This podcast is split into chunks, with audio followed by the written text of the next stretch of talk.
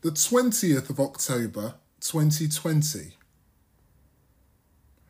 A reading from the letter of St. Paul to the Ephesians.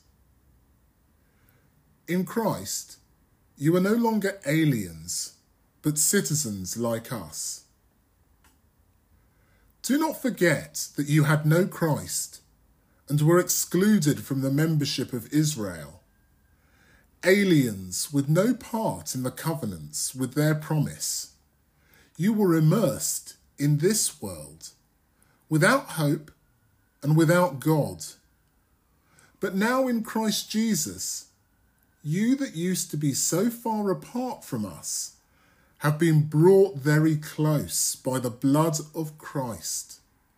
For he is the peace between us, and has made the two into one, and broken down the barrier which used to keep them apart, actually destroying in his own person the hostility caused by the rules and decrees of the law. This was to create one single new man in himself, out of the two of them and by restoring peace through the cross, to unite them both in a single body and reconcile them with God. In his own person, he killed the hostility. Later, he came to bring the good news of peace. Peace to you who were far away, and peace to those who were near at hand. Through him, both of us have in the one Spirit our way to come to the Father. So you are no longer aliens or foreign visitors. You are citizens, like all the saints, and part of God's household.